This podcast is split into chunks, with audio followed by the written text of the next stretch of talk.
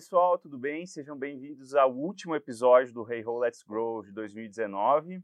Eu sou Anderson Vustro e hoje estou com um convidado super especial aqui, Marcelo Lombardo, CEO da OMI. A OMI aqui, para quem não conhece, depois ele vai falar um pouquinho mais, com certeza, mas é uma plataforma de gestão para pequenas e médias empresas. Né? Só nesse último ano aí captou 20 milhões de dólares, então um desafio ainda maior. A gente estava comentando um pouquinho, mas Marcelo, obrigado por ter aceito o convite. Bem-vindo ao Hey Let's Grow e vamos bater um papo legal hoje. Vamos lá, Anderson. Obrigado, obrigado pelo convite. Show. É, a gente estava comentando antes aqui um pouquinho sobre o teu teu passado, né? Uhum. Tirando a parte do metal, do rock, aí que não vamos entrar nesses detalhes aí. Ou vamos. É, ou vamos também, né? Tem bastante coisa para a gente falar, mas é, você é, antes da OMI, teve aí um, alguns outros empreendimentos, pelo que a gente estava conversando, o mais é, estruturado, mais, o melhor formalizado foi a New Age Software, né? Exato, uh, exato. Como é que foi isso daí? Conta um pouquinho dessa história também, até para a gente ver um, de onde veio e para onde está indo, né? Bom, então, assim, fazendo um resumo, eu, eu posso dizer que eu estou na área de RP, de gestão empresarial, há muito mais tempo do que eu normalmente admito em público, tá?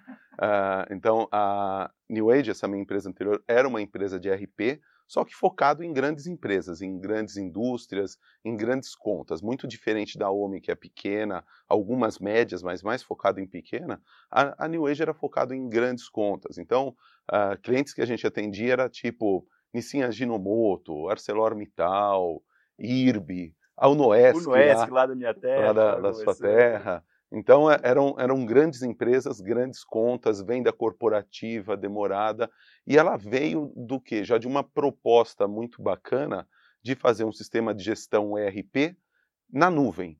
Né? Já era esse conceito. Óbvio, não tinha essa palavra nuvem na época, uhum. né? então chamava ASP, Application Service Provider.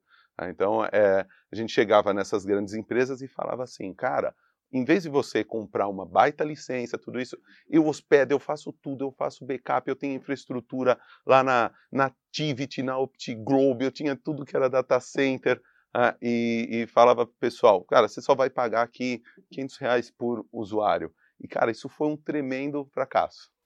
Tá falando sério? É, eu tava é, esperando, poxa, e deu super certo. Então, porque é, timing is a bitch, é. né? Você sabe. Então, às vezes, a ideia certa no, no momento errado, uh, não vira. Não vira. Uh, não por vira. quê? Porque a gente falava isso daí, eu falava, peraí, meu dado vai ficar uh, longe Fora. do meu. Eu estou montando o meu data center. Como assim, cara pálida? Você está montando um data center? É, eu estou, da minha empresa, né? E eu quero o meu dado lá. Então, o, isso acabou sendo o quê? Um produto na plataforma web, só que comercializado no modelo on-premise. Né? Então, a gente tinha tecnologia, tinha visão, mas acabou se rendendo ainda à força do mercado que queria é, é, esse modelo antigão on-premise. E hoje a gente estava conversando também sobre a, o que a gente vivencia com as nossas empresas investidas aqui e do é, esse é um erro muito comum, né? Tentar forçar uma venda de um negócio que o cara, a dinâmica dele, a forma como ele trabalha, ele não quer, né? Então. É, exatamente. Você tem que achar o turn on desse cliente. E, e a gente, um, um, dos erros foi imaginar qual seria esse ternão sem muito teste, né? Em vez de e aí, perguntar, conversar. Exatamente. Então a gente saiu com, com, um produto que era o produto certo no momento errado. Tá? É, e isso pode ser mortal para uma empresa, para a gente não foi, porque a gente rapidamente é, pivotou para um, um modelo mais tradicional de fazer, ó, vamos falar que o produto tem essa tecnologia, mas o cara instala onde ele quiser. Pronto. Aí meio que resolvemos rapidamente, mas o plano original não era, não, não, não era esse, né? Mas o, o legal é que foi assim, foi uh, um, um, processo de muito aprendizado, né? Como que você disponibiliza uma plataforma dessa? Como que você entende os requisitos de gestão empresarial? Porque, querendo ou não, eles são muito parecidos com os das pequenas empresas. Uh, outra coisa, o nível de profissionalismo envolvido nessas grandes empresas é bastante maior e eles acabam automaticamente a pedir ou a exigir da sua camada de fornecedores e de clientes a mesma coisa, que são empresas menores, né? Uhum. Então isso acaba tendo um reflexo em toda a cadeia. E daí vocês faziam, é, vocês vendiam um setup junto com, vocês, cobravam um setup e junto faziam um processo, de, era licença ou vocês faziam já um meio que um, um SaaS aí com pagamento mensal? Dependia do cliente, a gente é. tinha as duas modalidades. Né? Então, você quer investir uma, uma grana e mobilizar uma licença? Tá ótimo, daqui que eu te vendo.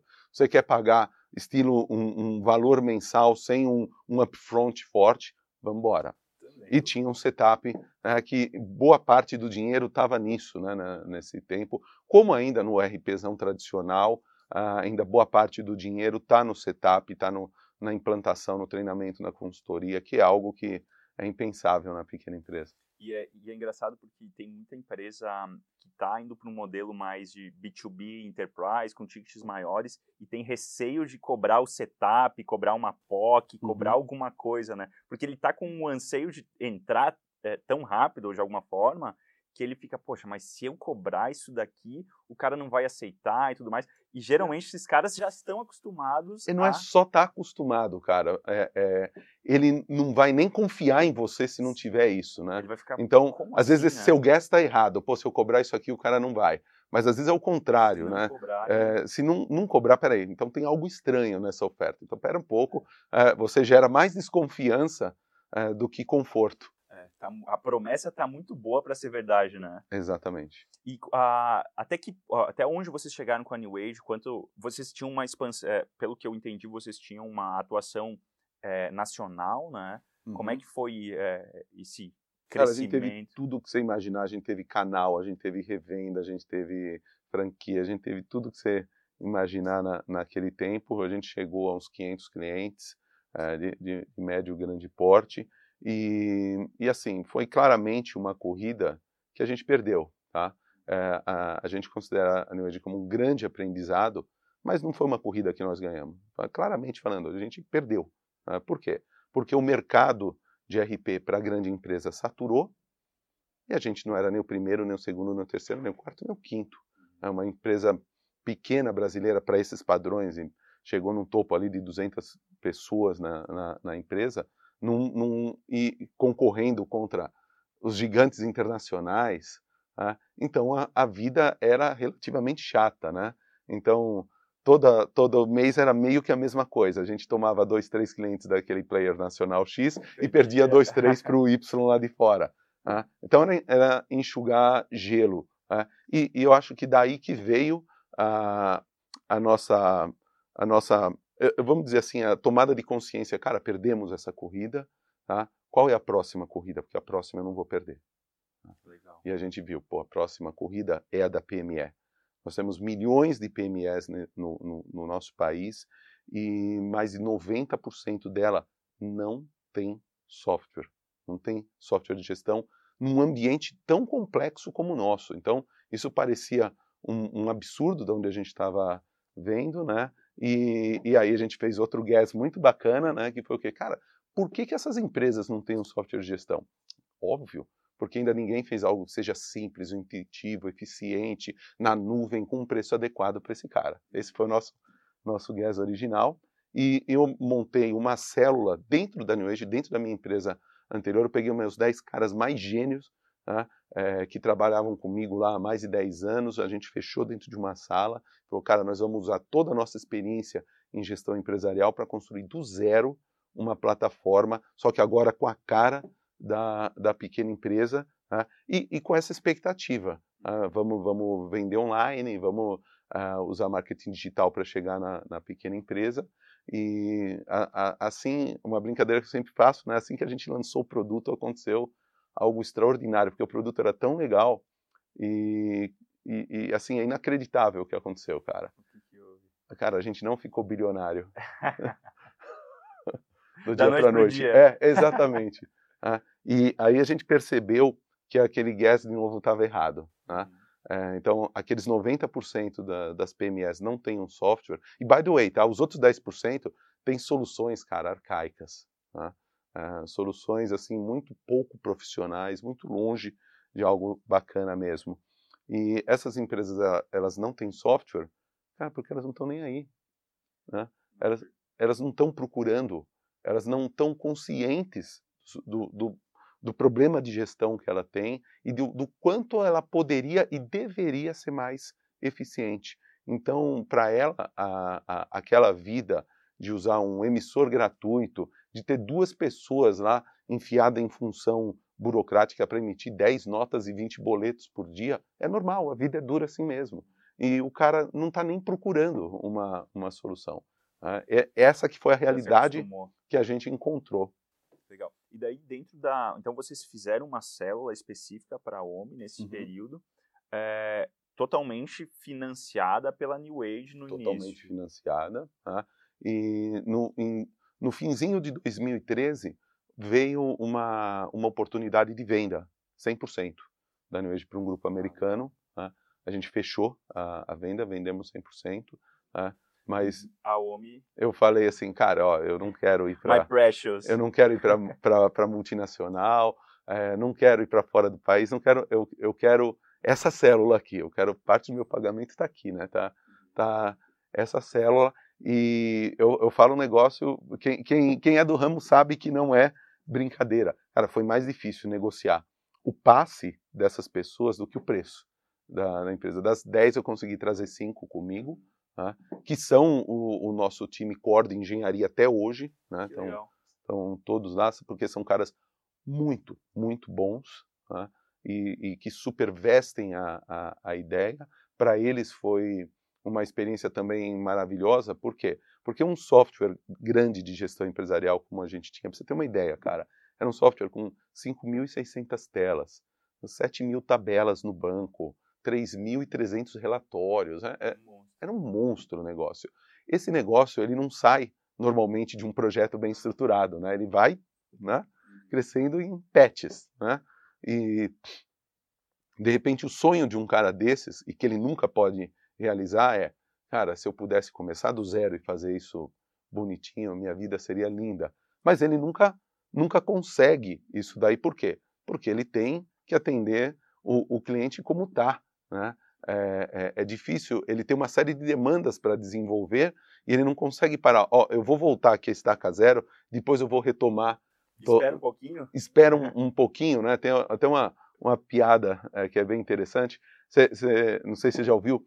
Você sabe por que, que Deus criou o mundo em sete dias? Não. Cara, por um motivo só. É porque ele não tinha base instalada. Tá? Se ele tivesse base instalada, jamais faria em sete dias. Ele teria que pensar como que eu ia aproximar outro planeta, migrar os usuários daqui para cá, para deixar eles lá, enquanto eu reconstruo aqui. Sabe? Jamais faria em sete dias. Tá? Com certeza.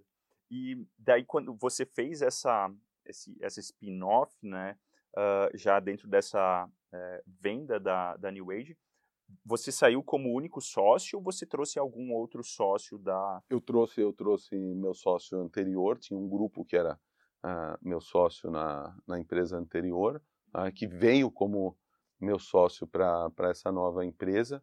Mas assim, a gente sempre teve uma boa convivência no negócio anterior, continuou tendo uma boa convivência. Eles são sócios hoje, até, até hoje. Mas eh, operacionais ou não? Não, não, não operacionais. Uh, tanto que hoje uh, a participação deles é até administrada por um veículo de um dos investidores da gente, ah, né, da, da Astela. Legal, foi englobado por... Foi, foi. Legal. Está em boas mãos lá com Está em excelentes mãos.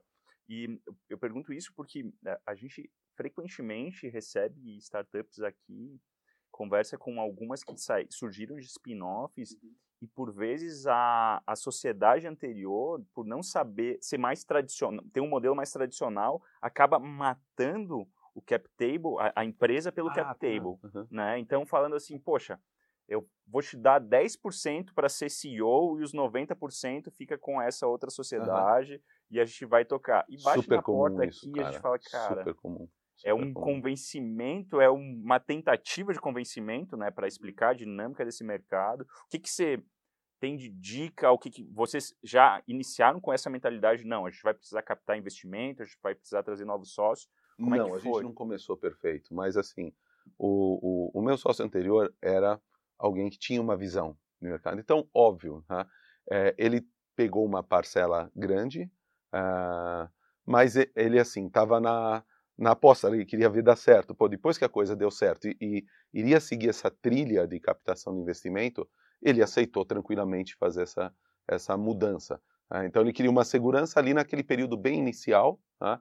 mas é, eu acho isso bem comum de acontecer, mas eu vejo casos também, eu já conheci, assim como você, vários casos de, de empreendedores que, que, que, eu falei, cara, se você não, não fizer um flip desse cap table, né, é, você não vai captar, porque nem na primeira uh, rodada, porque o primeiro ele vai olhar, tá bom, eu vou fazer essa parte e o outro não vai fazer, né? Se o, o, o empreendedor não for relevante, não for absolutamente muito majoritário.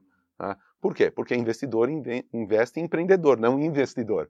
Tá? É, esse é um pouco do, do conceito. Prazo, né? Então, assim, eu tive uma distorção inicial que eu corrigi uh, logo antes da, da, primeira rodada anjo que teve, né?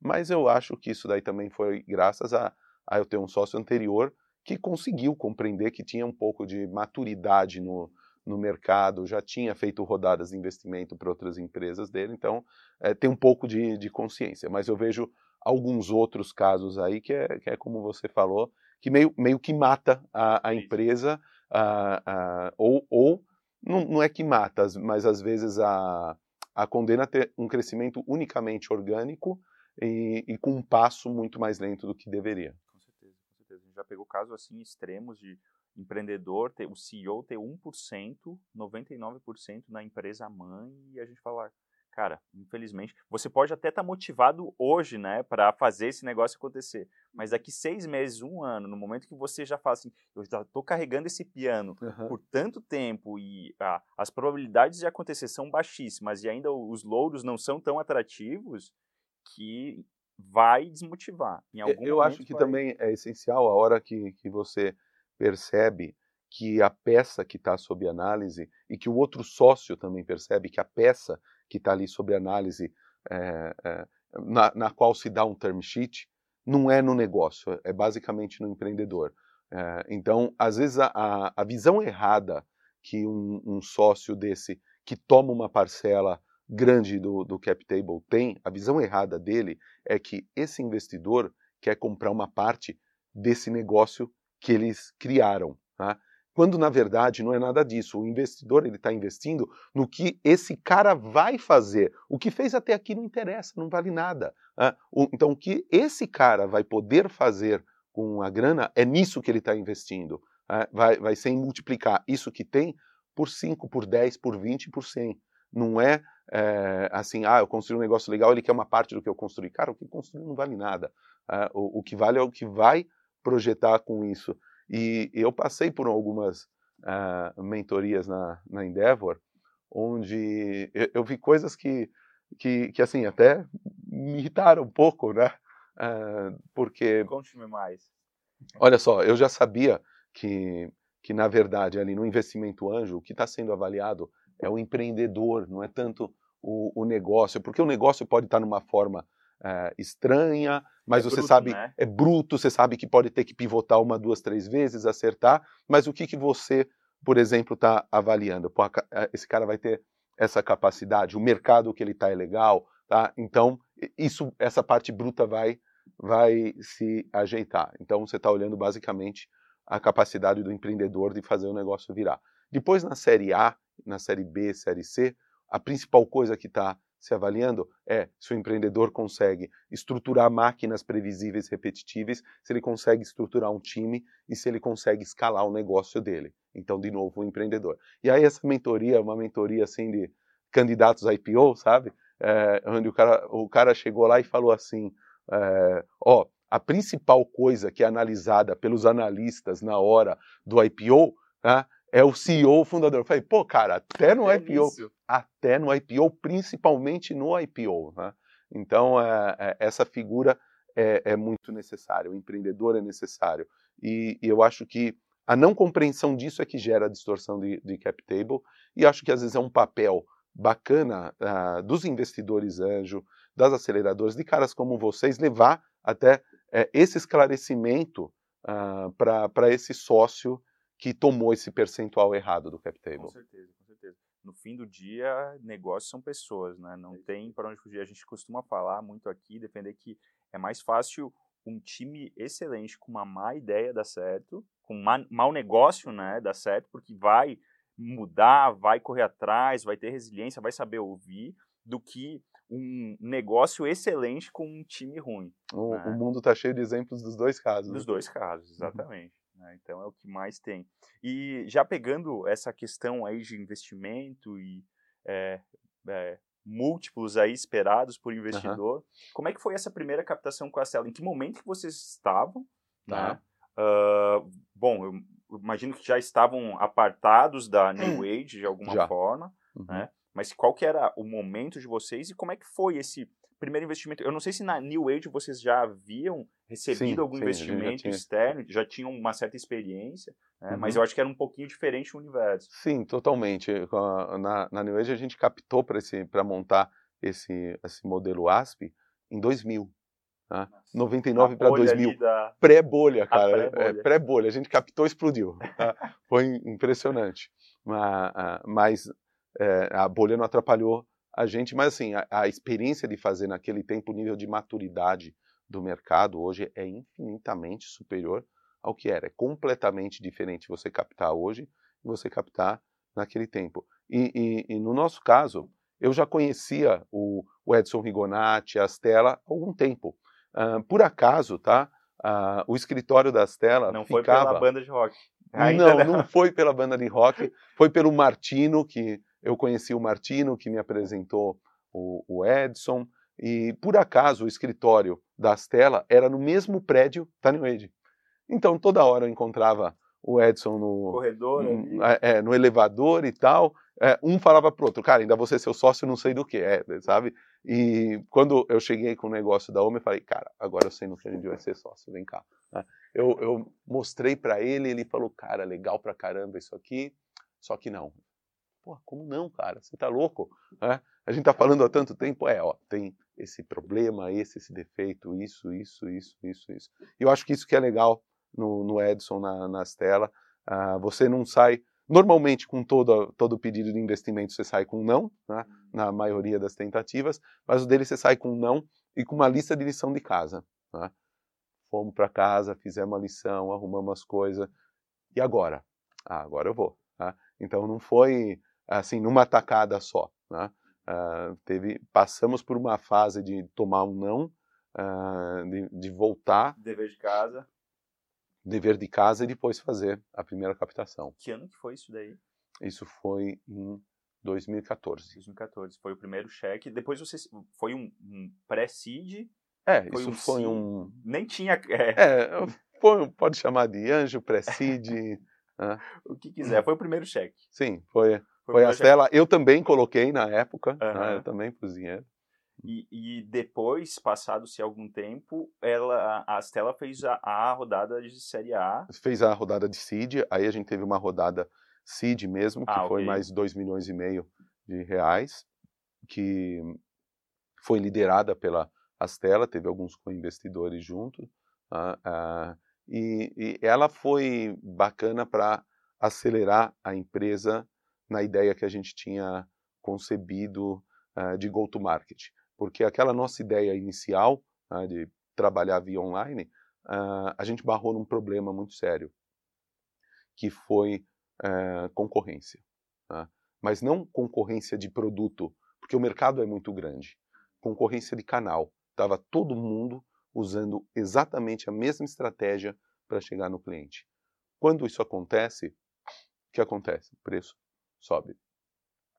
Então a gente viu o custo do clique no Google sub, subir 10 vezes. A gente viu o que a gente pagava baratinho em mídia social pô, escalar. Tá? Quando todo mundo está usando a mesma técnica, cara, ela pode até funcionar, mas provavelmente ela não é a mais eficiente. Uhum. Tá? Então uh, aí a gente teve uma, uma ideia que foi o quê? Trabalhar com o contador. Uh, fa fazer uma parceria com o contador e atingir o cliente a partir do contador. Por quê? Porque no Brasil, diferente de outros mercados, é lei. Toda, toda empresa tem que ter um contador, é mandatório por lei. Tá? Não tem do-yourself accounting como nos Estados Unidos. Então, automaticamente, o contador é a única entidade que está em contato com 100% das PMS. Pô, vamos fazer uma parceria, então a, a, a gente queria enxergar um contador não como um cliente, mas como um proxy para 200 potenciais clientes. Tá? E quando a gente bolou isso daí, começou a operar, é, tinha uma dúvida muito grande, porque a gente não sabia se ia dar certo isso. Por outro lado, tinha a vendinha online funcionando lá, dando alguma coisa com baixa eficiência e caindo. Tá? E teve um momento que eu acho que foi um, um, um, dos momentos mais decisivos da nossa vida e outro grande erro que eu vejo boa parte dos, dos empreendedores em early stage fazer, que é tentar fazer duas coisas ao mesmo tempo, cara, para ir para vender. É o que a gente estava ali fazendo. É, cara, nós estamos fazendo venda online e, e venda através de contadores. Contador parece uma promessa muito boa, mas não está aprovado. Venda online está aprovado, mas não está bom, os, os KPIs estão ruins e, e deteriorando. Né? E aí, em qual dos dois a gente aposta? Né? Uh, e, e, isso foi uma reunião que a gente teve lá, que o Rigonati participou, quando a gente deu um all-in. E a gente deu um all-in para o contador. E nessa, nessa época, a empresa tinha seis meses de pista de caixa. Depois de seis meses, cara, game over, né? ou, vamos, deu, vamos, certo, ou vamos deu certo ou game over. Né? E uh, hoje pode parecer muito, ah, pô, os caras tomaram a decisão certa, né? Uh, deu certo a coisa. É, mas na, na hora ali, você tem culhão para tomar, trocar algo que é certo, né, que não é muito eficiente, que é certo por algo que parecia ser super promissor, isso em 2014 ainda, é, é, é, é muito, uma, é algo muito difícil e a tendência de todo empreendedor é, não, eu consigo fazer as duas coisas. Cara, você nunca vai conseguir fazer as duas coisas com o mesmo foco, é, com, a, com a mesma eficiência do que se você fizesse uma coisa só. Então, se você ainda não é uma empresa que tem uma musculatura de equipe e, e financeira uh, ah, para fazer mais do que uma coisa, cara, não faça. Esse eu acho que é um dos erros mais fatais na, no desenvolvimento do go-to-market. Com certeza. E a gente ah, vê aqui com as nossas empresas também, é, é, é, muito fácil da gente se enganar, né, de que é possível, que dá para fazer. A gente, se a gente for colocar na realidade pessoal de cada um, a gente já é assim por natureza, né? Cara, Eu, é facílimo, é. é facílimo, é facílimo. Vou fazer. É, pega um exemplo, poxa, todo começo de ano é aquela lista de resoluções, né, do que, que uhum. o cara vai uhum. fazer, 20, 30 coisas que nesse ano vai fazer. No fim, acaba não completando praticamente nenhuma. É, são, são duas coisas difíceis. Uma, você aceitar que você não pode fazer tudo. Tá? Você tem que escolher uma coisa. E depois, escolher qual é essa coisa. Né? São, são dois passos bem difíceis de serem dados e, e são diferença entre vida ou morte da startup. Sim, eu gosto muito de uma frase que fala: você pode fazer tudo, só não pode fazer tudo ao mesmo tempo. É. Né? Ou você pode ser tudo que você quiser, mas não ao mesmo tempo. Uhum. Né? É então, é basicamente esse é o aprendizado. E eu acho que o, esse é um dos papéis muito importantes, no caso de vocês, de se arriscar para testar esse novo canal, é um dos papéis do investidor de apoiar né, ou de refletir em conjunto em cima dessa decisão. Querendo ou não, a gente está jogando um jogo que é de extremo risco, a gente não sabe se o negócio vai dar super certo ou se vai morrer, é sempre uma montanha russa, né? Mas é papel também do investidor em falar assim, cara, se tem uma possibilidade que aparenta ser melhor aqui, vamos dar o double down e vamos testar isso daqui, seja para dar certo e a gente falar, porra, ok, que bom, vamos por esse caminho, ou seja para tirar completamente essa opção de cima da mesa para falar assim, cara, já fez de tudo disso daqui, não deu certo, vamos para a próxima, né? Uhum.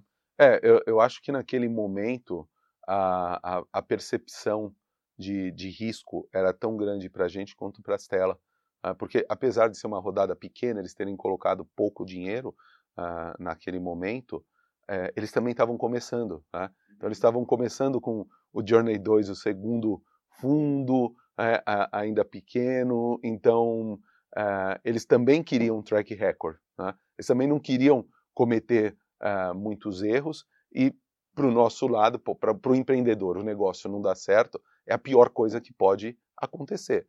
Então, é a segunda pior coisa que pode acontecer. Tá? Uh, é Cara, a, a primeira é ficar naquele limbo onde o negócio não é bom o suficiente para você comemorar, mas não é ruim o suficiente para você jogar fora. E aí você fica na chamada média ocridade, né? na mediocridade ali para sempre. Tá? E, e é, um, é uma diferença que eu vejo que lá fora o pessoal chuta mesmo o negócio, dá write-off, vende, faz o que for, parte para outra, e aqui o pessoal insiste mais. Né? Tem esperança é. de algum dia virar. Exato. E, e, e, eu acho que é, essa é a pior coisa que pode acontecer. Que você está perdendo a, a, coisa mais valiosa que você tem, que é tempo.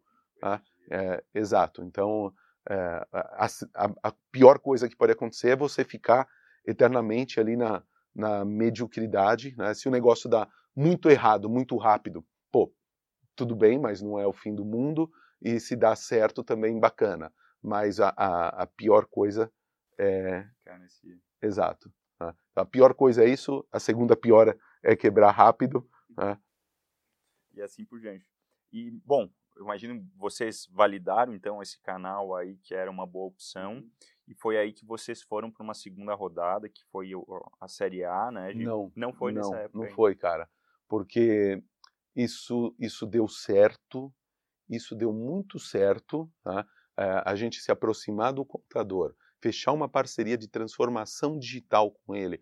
É, a gente cunhou um termo que hoje está sendo usado por toda todo o segmento que chama contabilidade digital. A gente criou. Você voltar lá na, na Wikipedia, você vai ver que lá às 3h40 da manhã eu que criei o termo lá é, para definir o que, que é esse modelo da, da firma de contabilidade, deixar de ser como que um cartório do século passado que recebe um monte de papel, documento num malote, pendrive, tem que botar na mão de um maluco para planilhar, classificar, outro maluco digitar, outro maluco imprimir, tica, confere, para três meses depois você ter a contabilidade errada.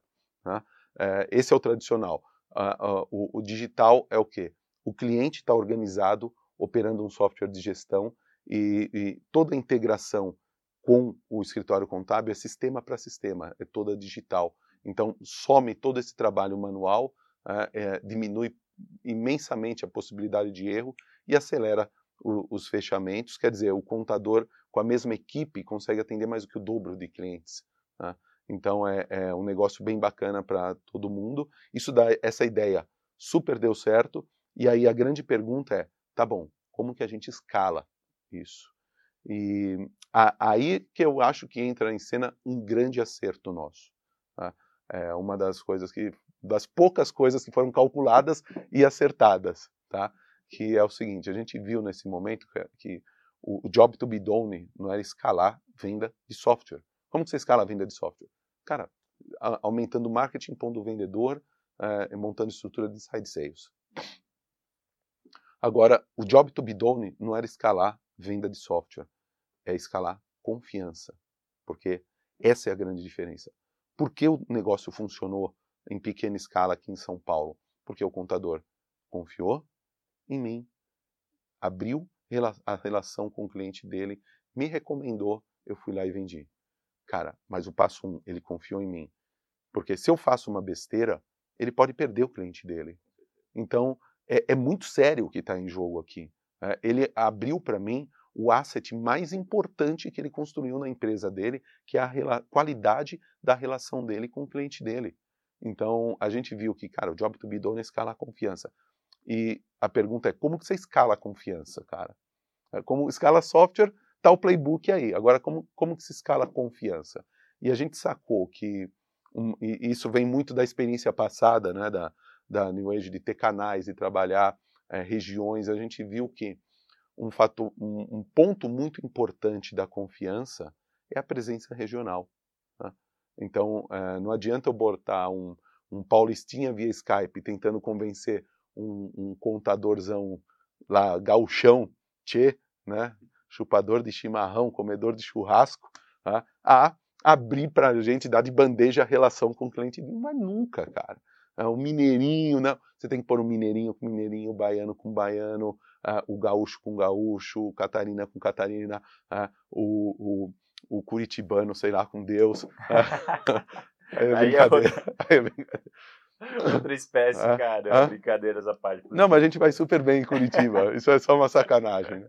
Só para não perder a piada. É só para não perder a piada, exatamente.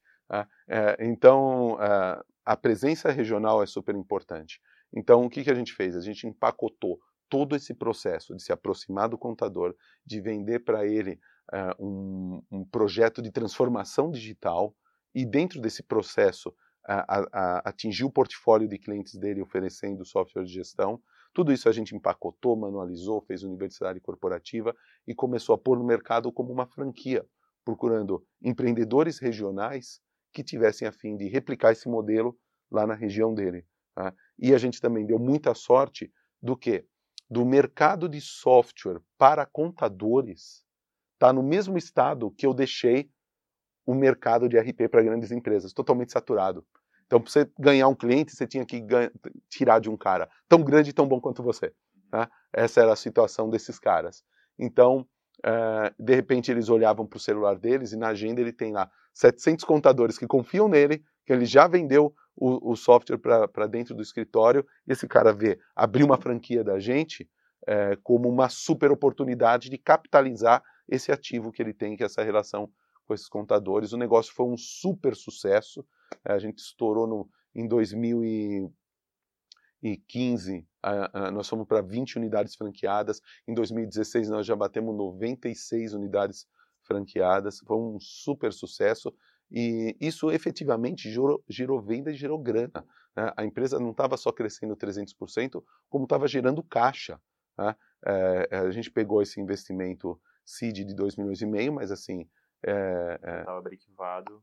A, a, empresa breakivou muito rápido é, e estava gerando caixa o suficiente para a gente investir em, em crescimento. Então, é, nós fomos crescendo com o caixa da própria empresa até até que a CID foi em 2015, a gente foi até 2018. A nossa rodada Série A foi em, em 2018 que aconteceu. Caramba, Caramba, que interessante isso, né? Porque geralmente é, eu tenho na minha cabeça, e até me corrija se eu estiver errado, uma imagem de que para PMS, principalmente, é um negócio que se gasta muito caixa e que dificilmente você, no início, consegue breakivar, né? Porque uhum. você trabalha, querendo ou não, no volume né?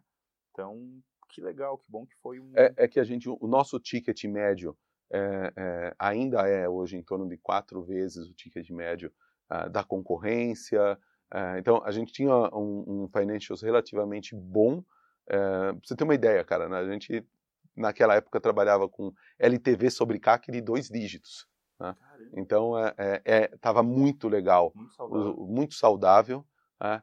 e e aí tem uma outra armadilha né, na coisa.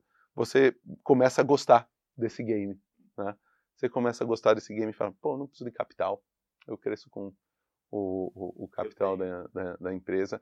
E eu acho que aí você se expõe a outro risco gigantesco, que é alguém, de repente, replicar o que você está fazendo uh, uh, uh, e, e, até te ultrapassar. Né? E isso eu também passando por uma outra mentoria, eu tive uma mentoria com um cara, uh, pela Endeavor também, que, assim, um, um, amor de pessoa, o cara é um, é um doce de pessoa. Uh, o Martin Scobari, da, da General Atlantic, né? ele olhou, viu os números assim, falou, esse número é verdade? Falei, é verdade, é verdade. Isso daqui também, isso aqui é isso mesmo? É isso mesmo. Então, me diz por que você não está pondo 10 milhões de dólares em vendas agora mesmo? É, é porque você é um débil mental ou você é só um autista mesmo? Ah, então, é... suaves. Sim, mas ele estava tá, completamente certo né, uh, nisso daí. Uh, por quê? Porque se você tem a máquina uh, ali de crescimento, e qual é o seu maior risco nesse momento? Você fala, pô, eu tenho caixa, a empresa gera dinheiro, cash flow positivo, EBITDA positivo, é, é, eu estou crescendo, qual o seu grande risco? Cara, não ser rápido o suficiente. É, e, e, de repente, o, o, esse é o papel do capital. Né? O, é, é, você transformar dinheiro em tempo. É, eu acho que essa é a essência da coisa, de por que você entra uh, em captação de rodada. Né? A gente aqui tem muito. cresceu ouvindo falar que, que tempo é dinheiro. Mas na verdade é o contrário. Dinheiro é tempo. Né? E se você consegue transformar dinheiro em, é, em tempo, cara, vale a pena. Porque o maior risco hoje para qualquer negócio, não precisa ser um negócio de tecnologia, tá? Qualquer negócio que você começa, o grande risco é a velocidade. Né? Porque se você demora 20 anos para construir um grande negócio, cara, você não vai chegar lá na frente com um bom indicador. Porque durante esse trajeto, você vai tomar porrada de concorrência, de disrupção, de nova tecnologia, você vai ter que ir abaixando margem, abaixando margem. Você vai chegar lá na frente, você pode até construir uma grande empresa, mas você vai chegar lá na frente não com um grande resultado. Tá? Então, você tem que acelerar esse processo. É a sua única chance hoje em dia é você executar rápido esse processo. É, é meio difícil hoje em dia você pensar em construir companhias dominantes sem investimento de capital. Sim, consolidadoras, né? Dentro desse mercado. Legal. E daí foi o momento que vocês captaram. Com... A, a Stella liderou ou a Stella fez o cheque por completo? Não, a Stella liderou a nossa Série A. Ela saiu em, em junho do, do ano passado. Né? É, e teve a Stella, ela se compôs com alguns co-investidores, que são LPs também Sim. da, da fundo. Exato. Então, e, entrou gente muito bacana e, e, foi muito legal porque eu tive muito, tenho ainda bastante contato com os LPs e meu são caras de altíssimo nível, né? Então entraram caras ah, como por exemplo o pessoal da Spectra, do Canites, entrou a, a, o, o, Flávio Schneider da, da, da Bulgari, então caras muito top é, que que viraram espécie de conselheiros da, uhum. da empresa. Né? Que legal. E daí, dentro desse. É, bom, você demorou aí três anos, basicamente, para captar novamente, né? E agora, dentro de o quê? 12 meses, talvez um pouquinho menos. Menos. Oito meses. Oito meses, captou uma nova rodada. Captou né? uma nova Agora com um fundo internacional também, com a Riverwood, já numa fatia de. Num, com um valor aí de 20 milhões de dólares. Já começou a brincar com dólares agora, né? Sim, sim. Era mais sim, em reais, sim. agora com 80 de reais, é 20 de dólar. 20 é. de dólar, é. Bom, o bom é que o dólar está subindo aí, bom e ruim, né? Ao mesmo é, tempo. É, o, o meu CFO que paga a nossa conta da Amazon não está achando isso muito legal, mas... Exato. Mas, é, e daí dentro desse, qual que foi o, o gatilho para... É, foi o mesmo gatilho que você acabou de contar para fazer essa nova captação? Realmente, poxa, uhum. os números estão batendo, o negócio está indo no uhum. caminho bom, vamos injetar agora ainda mais para continuar e manter esse crescimento ou aumentar até a taxa de crescimento? Foi isso ou teve alguma alteração aí dentro desse, dessa estratégia? Um, teve um pouquinho, tá? Teve um pouquinho de alteração, mas não muito. O, o gatilho principal foi esse e é, eu acho que a, a evolução da, da, do negócio com a, com a veio já da série A, né? Porque a Revealed, a Revealed foi um dos quatro term sheets que nós recebemos. Né? E nós não fechamos com eles. Né? A gente é, fechou com, com a Stella, mas a gente manteve uma porta aberta. Eles gostaram muito da empresa, continuaram acompanhando, continuaram acompanhando a evolução que a gente teve pós Série A, que foi muito legal. É, logo em seguida, a gente já vinha num, num, num caminho bacana e até que eles falaram, bom, quando que vocês vão captar a Série B? Provavelmente no segundo semestre de 2019, vamos começar a falar sobre isso. Tá, e, e quanto você vai estar tá de, de, projeção? Tá, vamos estar tá nesses números, tá bom. E eles deram uma proposta para a gente baseado nisso. Que legal. Foi muito legal. Já anteciparam o investimento. É, assim, é, eu acho que as duas coisas mais legais dessa antecipação da, da rodada foi o quê? Primeiro, é, é, você já tem um relacionamento com o fundo, você já conhece, você já conviveu, eles já bidaram, eles já têm um, um conhecimento de como a empresa estão acompanhando, então não tem muitas dúvidas. Uh, segunda coisa, pô, cada captação é um trabalho que envolve alta gestão de forma muito intensa. Né? E pô, não viver é, tudo isso daí, poder estar tá focado no, no na business, operação. Na, na, operação, é muito bom. Tá? É, é um ganho muito alto. Então, como ah, eles deram um, um, valuation projetado legal para a gente, fizeram uma proposta muito fair, muito bacana para a gente, a gente falou, pô, por que não, cara? É, é, pode ser que eu cresça mais do que essa projeção, ah, mas também não, não há garantia que alguém vai dar o múltiplo que eles estão dando lá na frente, sabe? Então, cara, vamos, vamos fechar isso aqui, focar na operação. E, e além disso, a gente já tinha um projeto de trabalhar em cima de um aperfeiçoamento dos nossos playbooks, buscando a próxima próximo nível de escala né, que, que a gente estava querendo. E a gente vem trabalhando nesses playbooks durante esse ano inteiro. Então, é, é a gente também tem usado um pouquinho desse colchão financeiro para ter um conforto de, às vezes, experimentar mais, testar mais algumas coisas, é, é, de forma a, a, criar um conjunto de playbooks com, uma, com um conceito de escalabilidade praticamente infinita. Tá? E é muito legal. A gente chegou, começou em abril uh, uh, com 70% a 80% desses playbooks totalmente furados. Hoje a gente está com uns 20% deles todos furados, né? então a gente está às beiras de coisas muito legais começarem a acontecer. E é um work in progress, né? Porque daqui a algum tempo vai ter que ser revisitado tudo isso daí, vai ter que ser aprimorado, melhorado e assim por diante. Ah, não, não, não há dúvida, né? Um, um, dos caras que, que eu conheci uh, no Silicon Valley, que é o Jacob van der Koge, ah, é, ele falou Inclusive, um negócio. a gente gravou um podcast com ele, dois tá. episódios atrás, uhum. uma figura. É, eu acho ele fantástico, cara. Uma coisa que ele fala, que às vezes é um, um outro engano né, do, dos empreendedores, é o quê? Cara, quando você está buscando formas de go-to-market, é como tá cavando buracos no chão procurando petróleo. Aí, de repente, você cava um que jorra petróleo.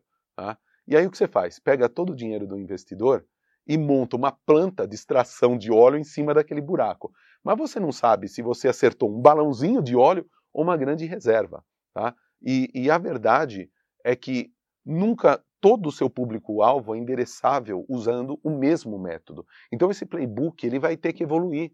Uh, o, o que você fez para chegar até aqui não é o que vai te levar até a próxima etapa, que não é o que vai te levar até a outra. Né? Por isso que não adianta aqui atrás, quando você está aqui no começo, querer replicar aquele cara, ó, ó, o playbook daquele cara ali. Ele está fazendo propaganda no Jornal Nacional, é por isso que está dando certo. Faça, então, gaste essa grana. Não vai dar certo para você, dá certo para ele porque ele está naquele estágio. Uhum. Né? Então, o, o playbook para cada estágio, ele muda. Então, não há dúvida que isso daí, como tem sido revisitado, vai ser revisitado novamente em outros estágios. Com certeza.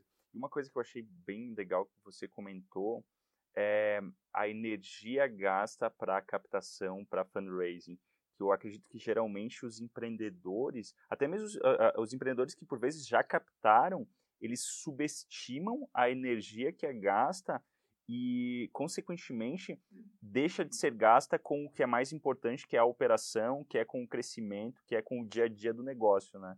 Uhum. Então, é uma jornada longa, intensa, incerta, né? E que, por vezes, o cara acho que vai dar conta de tudo, né? Igual a gente Exatamente. comentou anteriormente, que vai conseguir fazer tudo ao mesmo tempo. Não, cara, é muito desgastante. É um processo, principalmente se você está captando lá fora. Então, é, é, viagem, é roadshow, são várias conversas.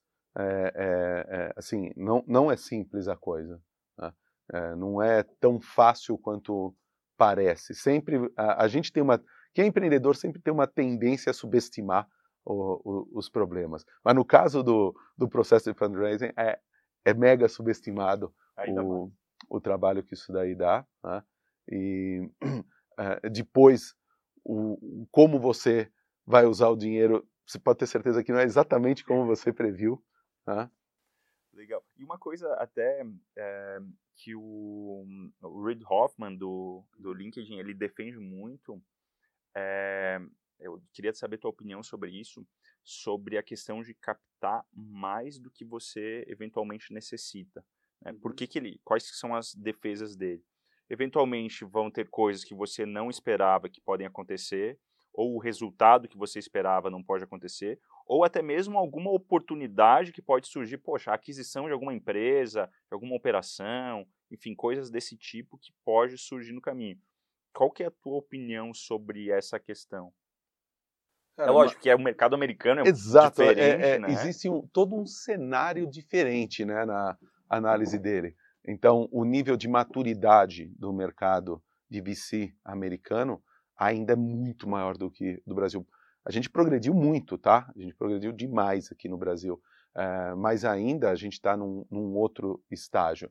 Então, a, a facilidade de você fazer uma captação, os múltiplos que você tem, é, são muito diferentes aqui e lá. Né? É, uma o, os números de série A, série B, série C são quase o mesmo, só que é, dólar ou real. Né? Então não, é muito fácil, óbvio, né? o pessoal aqui no Brasil está criando uma consciência, está querendo convergir um pouco os números. Por quê? Porque sabe que numa próxima etapa, uh, quando a gente for captar com um fundo lá fora, o nosso reporte vai ser em dólar. Né? Então não adianta vir falar, não, é, é, it feels like one dollar per one real. É, não adianta. Não é. né? No fim, você reporta em dólar o que vale em dólar.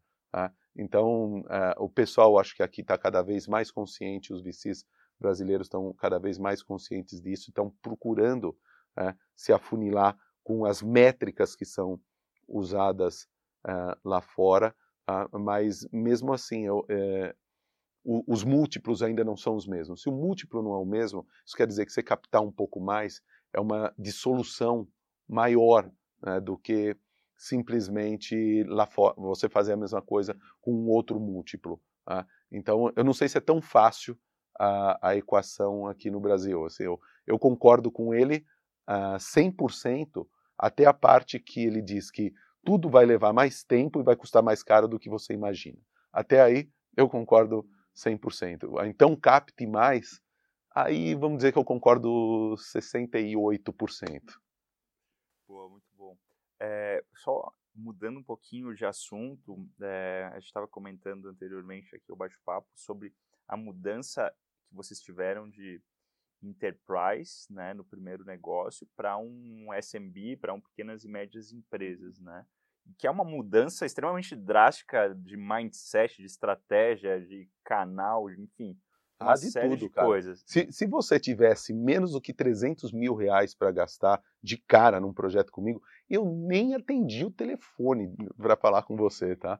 Agora, é da New Age. Exato. Uh, hoje em dia, por 300 reais, cara, eu pego meu carro e atravesso a cidade, tá? Então, é, é, é outro planeta, é outro universo, é outro tipo de, de cliente e, principalmente, outro processo de venda. Tá? Então, a, a, aquele perfil de, do vendedor enterprise é completamente diferente do perfil de vendedor SMB.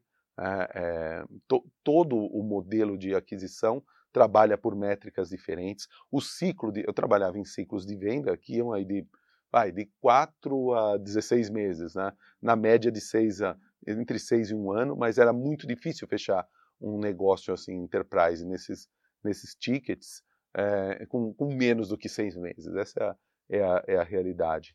Então, o, o, tipo de vendedor que você tem, o, o tipo de follow-up, o tipo de CRM que você tem, sabe, tudo é bem As diferente. Métricas. As métricas pelas quais você analisa, pelas quais você paga a comissão, uhum. né, é, tudo é bem diferente. Então, você, é, para você ter uma ideia, antes a gente tinha um, um win-loss ratio de mais ou menos 1 para uh, um para oito, né, cada oito tentativas um, uma vitória. Né. Hoje esse win-loss nosso é mais ou menos uns 45, 50% das oportunidades a gente, a gente, que a gente qualifica bem, tá? Não é qualquer oportunidade. A, a, a gente vence. Antes demorava de seis meses a um ano, como eu disse, mas agora é, a gente fecha uh, de, de, todos esses negócios, a gente fecha 70%, 80% no primeiro contato com, com o cliente. Uh, o, o, vendedor bem treinado, que executou, já, já rampou, que executou a técnica certa, que seguiu o playbook, uh, ele consegue uh, fechar a ampla maioria dos negócios dele no primeiro contato. Se é o cara da franquia lá, que às vezes usa field sales também, na primeira visita, ele, ele fecha às vezes um percentual até maior. Esses caras, quando estão a campo, é, porque a franquia, às vezes o cara está no interior, não tem é, por que não, não pegar o carro e andar cinco minutos até o, o, o cliente. Esse daí fecha 80% na primeira visita. Sim, sim. Então, pelo... são realidades. É, tá, tá presencial também tem uma diferença muito Tem grande, uma né? diferença né? na construção do, do, da confiança, da confiança gigantesca. Falou. Legal. E até grande parte da, da audiência aqui, da, do público que nos acompanha, são empreendedores que estão numa fase mais inicial, por vezes com MVP, primeiros clientes, assim por diante. Quais que são os, os erros mais comuns que você vivenciou ou que você viu dentro dessa, é, desse posicionamento de pequenas e médias empresas? Tá. Olha, o, os mais comuns que eu vi, eu vi startups de amigos do lado, assim, é, é, morrerem. É, número um, tá? Para mim é, é, é, falta de foco, cara, sabe? É, às vezes o foco é no canal de venda, às vezes o foco é no produto. quando você não tem total convicção do, de qual vai ser o seu product market fit. É, é, eu vejo ou, ou, que você tem que achar um e não 50, né? Então eu vejo gente falando assim, ah, eu vou vender para o pequeno, para o médio e para o grande. Você, filho, montar uma, uma estrutura de venda para o grande é absolutamente diferente. Né? Esquece isso daí. Não, mas o produto serve para todos. Todo mundo. Eu acredito em você, mas você, o problema é você conseguir vender. Mas Deus né? não quer que você faça dessa forma. É, mas ele faz. Ah, é, às vezes o, o, é a falta de foco no produto também. Né? É, então é, é, é, muito comum uma startup, algumas que eu vi é, envolvidas em corporate venture, também eu vi cair em algumas armadilhas. Eu acho corporate venture muito legal, tá? Mas tem que ser tomado um, um, um cuidado. E aí é responsabilidade do empreendedor, tá? Zero, eu diria, de quem, quem é a empresa por trás, quem é o corporate do corporate venture, certo? É, essa empresa, ela pode falar, cara, olha, esse seu negócio que você está fazendo aqui para SMB, se você fizesse isso, isso, isso, isso, servia para mim. Né? Aí o cara fala, porra, já pensou ter esse cara como, como cliente? Vai lá, pega o roadmap de desenvolvimento dele e crá, né? Joga aquele na começa outro. Putz, tá bom, mas quantas, vamos supor, seguradoras como essa existem, né? É, cara, você não vai escalar em cima disso, né? Então é outra armadilha que eu já vi uh, alguns morrerem, mas eu, eu, eu diria que o, o, um dos principais é, é, é questão de, de, foco. Show. Vamos. Já tinha uma série de outras perguntas aqui, mas a gente já está com o tempo estourado também, então vamos deixar para uma próxima. É, mas eu queria fazer um bate-bola agora com algumas perguntas mais pessoais é, para a gente finalizar aqui. Primeira delas é qual que é o livro favorito que você tem? muito difícil, cara. Pode, pode ser os pode ser 30 top, livros. É, top 30, poxa, essa, não, essa é inédita não, aqui. Não, não, ó, uh, deixa eu falar alguns, tá, que eu acho fenomenais. Uh, um livro que eu acho que descreve todo o jogo de crescimento e de go-to-market como ninguém. É, é, um livro novinho, acabou de ser lançado, pouca gente conhece, que é de 1995. Inside the Tornado, de, de Geoffrey Moore. Né? Ele descreve claramente algumas armadilhas que, que você pode cair uh, quando está começando a crescer o negócio, como que você vai dos inovadores para os uh, céticos, né, para as outras camadas do, do grande público, e, e, como acontece esse momento do crescimento exponencial, como você chega nisso e como que é o game em cada uma dessas fases até o mercado estar tá estabelecido. Então, é, é assim, deu uma clara evidência esse livro, é, fantástica. Tá? Então, Geoffrey Moore, Inside the Tornado, ele é a continuação do Crossing the Chasm. Tá? Exato, ele é a continuação, mas assim, se não tiver muito tempo, lê o Inside the Tornado, que ele trata Já nos primeiros um capítulos, ele dá um briefing muito bom do, do, do Crossing the Chasm. Uh, então, eu acho esse essencial, esse livro. Uh... Vamos lá, 29 agora, eu fiquei mais 29. tá bom, outro, é... Extreme Ownership, ah, do, Joko. do Joko Willings, é outro livro fantástico também. Tá? É, exato, porque às vezes é confortante para você falar, é, isso aqui não está dando certo porque fulano, porque... porque fulano, porque o mercado, porque a crise, porque não sei, não, cara, tudo a culpa é sua, sabe? Ah, mas é, é, o problema aqui é da, da minha equipe. O que a gente fala lá dentro hoje é que não existe equipe ruim, existe líder ruim, tá? Então, se, se a equipe não está respondendo, não é qualificada, pô, é o líder que não deu as ferramentas, as qualificações. É, se, se, o, se o cara lá, se o liderado é um idiota, foi o líder que con contratou ou não demitiu esse idiota. Né? Sempre a culpa é, é, é do líder. Então, é, essa visão da autorresponsabilidade que esse livro fala, assim, de forma fantástica, eu acho animal. Ah. Eu gosto muito desse porque ele traz os casos de guerra dele, né? Os casos de batalha e no campo mesmo que assim faz muito sentido. Sim, e, claro, sim. fazendo uma analogia à vida que a gente vive aqui no negócio é sim. é totalmente. Cara, claro. eu li muitos livros sobre negociação, mas tem um uh, que não é mainstream que eu acho melhor e entra na minha lista também uh, dos, dos, talvez dos cinco uh, mais legais, que é Never Split the Difference é, é fantástico. Esse cara, ele era um negociador do FBI, de, é, principalmente de sequestro. Tá? É, então, o, o, o que, que ele fala? Cara, você é, fazer esse tipo de negociação, né? Eu quero 20, você quer 15, vamos fechar em 17,5? Tá? É, o pior negócio para os dois. Né? Never split the difference. E ele vem de uma vivência onde assim não dá para falar, vamos fazer o seguinte, eu te pago metade do resgate e você mata metade dos reféns, né?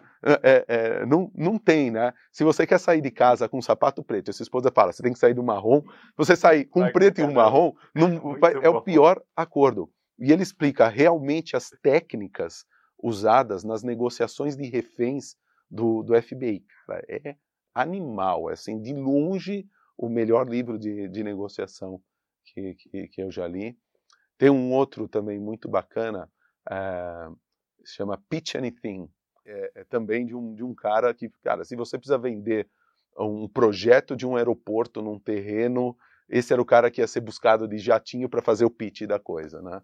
Então ele é o ele é o lobo do Wall Street do pitch. Uhum. Uh, e o livro dele também é fantástico de como estruturar e fazer um, um, um pitch de forma realmente convincente, como você fazer os framings todos, as fases é, do, do, do pitch. Pô, é fantástico. É, Oren Clef, Oren Clef é o autor. Uh, outro livro que para mim também é essencial é The Goal, a meta de Goldratt. Esse é um clássico. Tá? É, um, é um clássico. E o seguinte também, uh, It's Not Luck, também do Goldratt. É, eu acho que a fórmula de como resolver as coisas pela teoria das restrições, ele, ele coloca nesse segundo livro. Tá? Então, eu, eu diria que os dois também fazem parte aí da, da, da biblioteca essencial. Aliás, cara, só um parênteses, na, na, na fase que a gente está de, de crescimento, eu, eu consigo ver claramente qual é o, o, o erro, um erro que eu estava cometendo quase. Eu cometi um pouco, sim, e eu consigo olhar outros CEOs e eu consigo ver claramente qual o erro mais comum que o CEO comete numa fase que a empresa realmente começa a crescer, cara. Que legal. Que é o quê? Uh, cara, quando você está crescendo, de verdade, parece que tudo dá errado. Tudo que estava funcionando na sua empresa para de funcionar, vira uma, uma grande bagunça. Parafuso solta em tudo que é lado. Exatamente, né? Você está tremendo tanto, parafuso solta em tudo que é lado. E qual é o, o, o grande erro de todo CEO, é tentar consertar os problemas. Por quê? Porque a maioria dos problemas não são reais problemas. Eles são é, consequências indesejadas de uma ou duas causas raízes. Tá? Então, na verdade, se você acertar a causa raiz, esse problema, que parece um problema, vai sumir ou vai mudar. Tá? Então, não tem sentido você pegar a sua capacidade, o seu foco, a sua energia, a sua grana e dividir um pouquinho em cada problema. Não. Foca a maioria no, no, no, só que é muito tricky você achar essa real causa raiz. É e o segundo né? livro de Golder é super contraintuitivo às vezes, ele te mostra a técnica de, de fazer isso daí. É outro livro bem bacana. Pô, show. Você eu acho que é um dos roqueiros aí que mais lê livro pelo jeito que eu conheço aí. Pô, muito bom. Depois eu vou pegar o resto dos livros tá, joia. compartilhar. Bom, tem alguma ferramenta ou algum aplicativo online que você é, tem como favorito ou que não vive sem? Um, cara, é, eu, eu, eu, não tenho muito, muito hack tecnológico mais não. Tá? Então eu, eu, me viro super bem com as notas e os tasks do, do iCloud, sabe? Não, é, me sincroniza em todos os meus dispositivos, pronto, eu não, não tenho mais nada assim muito. Eu gosto de MindJet, Mind Maps, é, é um negócio que eu uso bastante. Legal. Se eu fosse chutar um, eu colocaria alguns de música também. Uh, tem alguma fonte de conteúdo, algum site, alguma newsletter que você acompanha, que você gosta? Olha, tem, tem, tem alguns, tá? Uh, eu me ligo muito em podcasts, então é, é um ganha-tempo fantástico hoje em dia. Então a maioria eu estou assinando no, no, formato de podcast. Então tem, tem vários muito legais aí no mercado e a, alguns muito legais aqui no Brasil também. Tá? Mas o, o do Reid Hoffman que você citou, eu acho que, que é que é, que é fantástico, né? Não pode esquecer o Blitzscaling na lista do, dos, do, livros. Do, dos livros. Né? Uh, e também tem alguns, hum, alguns legais aqui no Brasil. O Das Tela eu acho que é muito legal. O, o Like a Boss eu acho bacana. Uh, o Neofeed, que é um veículo novo aqui brasileiro, eu acho bem, bem bacana. Ele meio que complementa o que o Brasil Journal traz. Né?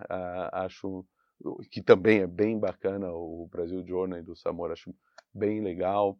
Uh, tem um novo que é o Brief, que ele escreve de uma forma muito mais divertida de ler. Né? É difícil você identificar as coisas, você saber assim, é, pô, eu tenho interesse nesse assunto para ler, mas eles escrevem de uma forma tão legal que você acaba lendo. Uhum. Né? Uh, mas eu acho que esses são alguns dos principais que eu estou usando hoje. Show, show, muito bom. Uh, tem algum empreendedor que você admira, que acompanha?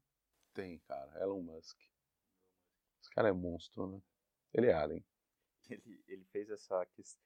Eu sinceramente acredito que esse super truck que eles fizeram, a, hum. que quebrou o vidro, eu acredito muito que é uma estratégia de marketing, que eles já sabiam que isso ia acontecer, esperavam e assim, mídia. Hoje eu vi, inclusive, uhum. uma notícia de que só de pré-ordens eles tiveram, sei lá, não sei quantos bilhões de dólares uhum. em, em pre-order. Então, cara é um monstro. É, e por um minuto, se ele não usasse todo o dinheiro que ele ganhou no PayPal, tinha falido, né? É. A Tesla. Então é, é, Gosta de um risco. Ele, esse cara é, é, é, monstro. Esse cara é monstro. Muito bom. Tem algum hábito, alguma rotina que você não vive sem?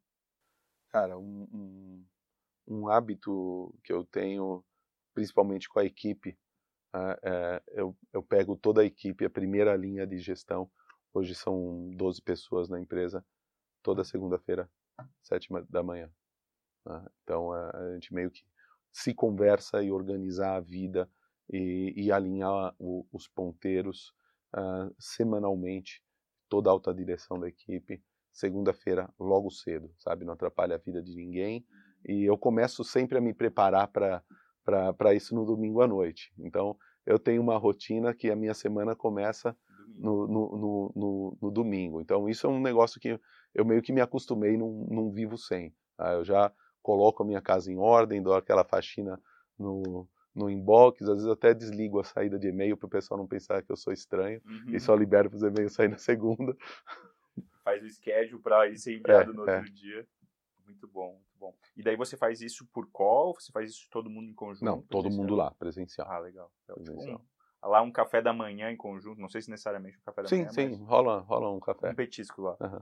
Show. E a última pergunta, que eu acho que essa é bem, bem é, pessoal, é o que, que é sucesso para você?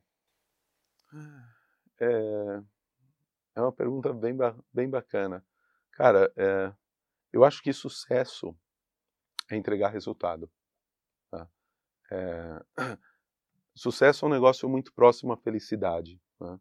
E aí você pergunta, pô, o que, que faz uma pessoa feliz? Né?